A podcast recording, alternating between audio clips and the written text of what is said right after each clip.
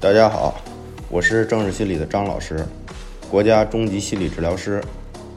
对于我们强迫症的朋友来说，最想要的就是痊愈了。我想说的是，好了以后是无所谓痊愈的。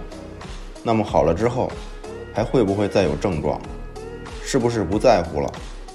事实上，很多时候，我们是对恐惧的恐惧，对焦虑的焦虑，对失眠的失眠。那么只要是症状，不可能不怕的。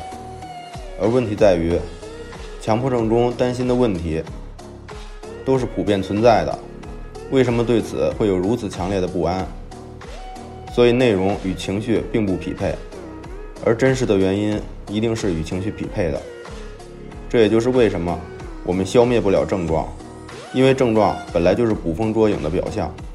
事实上，很多时候并不是我们自己弱小。而是错误的以为客体都很强大。